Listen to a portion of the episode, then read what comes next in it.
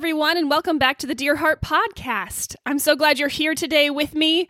Uh, it's so fun to share this time together. Now, today I'm going to be sharing a devotional that I did not write myself. Um, Hannah Ingram wrote this devotional. It is powerful. Um, We've been hosting her devotionals on Dear Heart Ministries website. So if you want to check them out, she's got a whole week's worth of just powerful, powerful reminders from God's word and his truth. Um, so check that out at www.dearheartministries.com.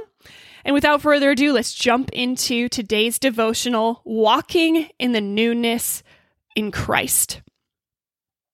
All right, first we're going to jump into scripture. Ephesians 4 20 through 24 says, But that is not how you came to know Christ.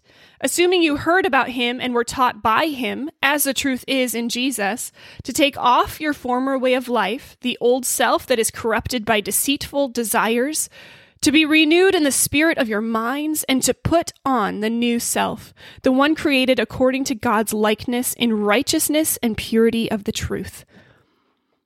Our second passage comes from Colossians 3 1 through 4. So if you've been raised with Christ, seek the things above where Christ is, seated at the right hand of God. Set your minds on things above, not on earthly things. For you died, and your life is hidden with Christ in God. When Christ, who is your life, appears, then you will also appear with him in glory.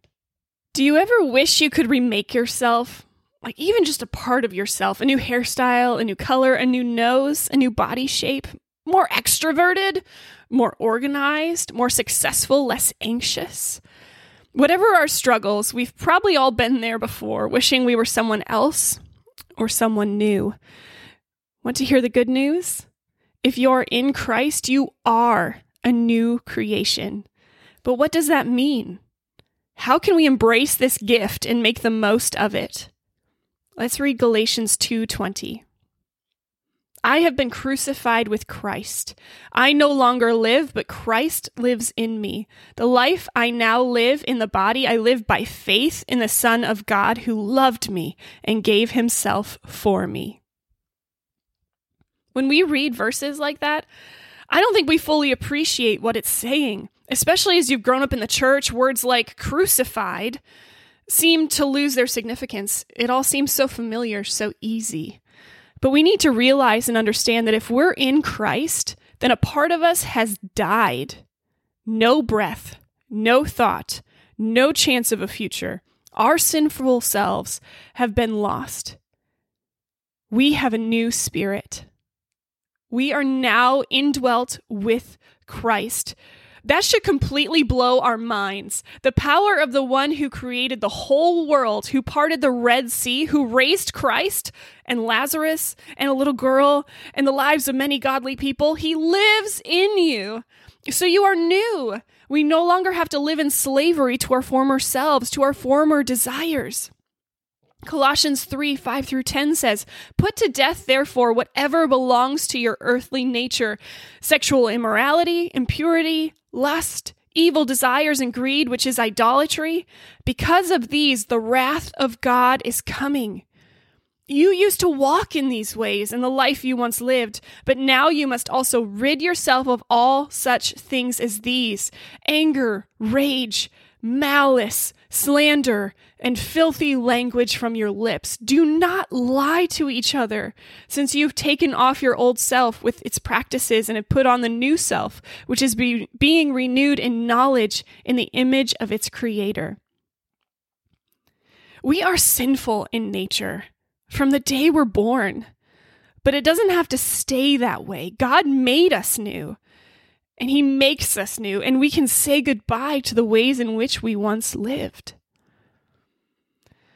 Now, that doesn't mean that it's going to be easy, and it doesn't mean you're going to be perfect.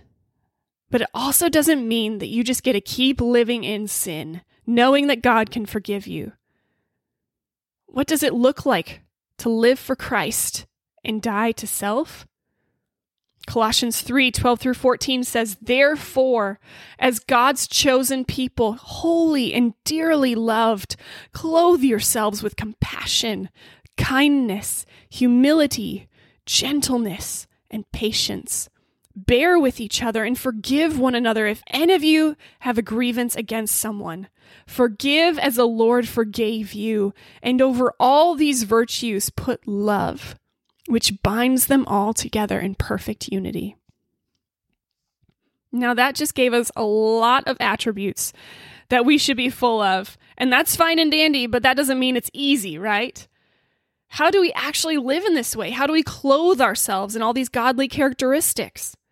Colossians 3 15 through 17 says, Let the peace of Christ rule in your hearts, since as members of one body you were called to peace, and be thankful. Let the message of Christ dwell among you richly as you teach and admonish one another with all wisdom through psalms, hymns, songs from the Spirit, singing to God with your gratitude in your hearts. And whatever you do, whether in word or deed, do it all in the name of the Lord Jesus, giving thanks to God the Father through him. All right, let's break it down. First, you need you need Christ's peace in your heart.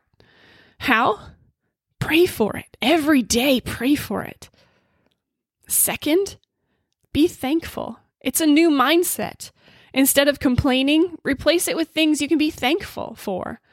It will take time, it's a new way of thinking, but you'll find your heart changes as you put this into practice. Third, let God's message, the Word, dwell among you. You need to dwell in God's Word, immerse yourself every day. It's a discipline, it's necessary. How can we think and live a new way if we don't train ourselves in it? Fourth, find a tribe, a godly one. You need a community of believers who can hold you accountable, check in on you, challenge you, correct you, encourage you. In the same way, you will act as an instrument of refinement for them too. And finally, remember your purpose and live each day with that in mind. It doesn't matter if you're washing dishes, wiping bottoms, selling bananas, or writing the Declaration of Independence. Woo!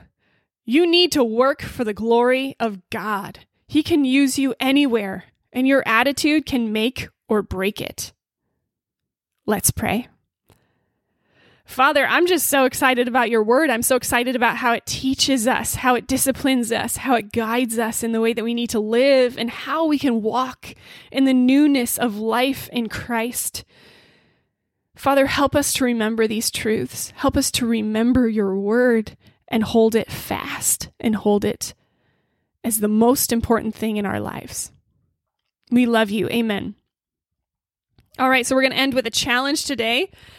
Number one, the first challenge is to start a journal with three different sections in it one for prayer, one for thankfulness, and one for what you're learning in God's Word.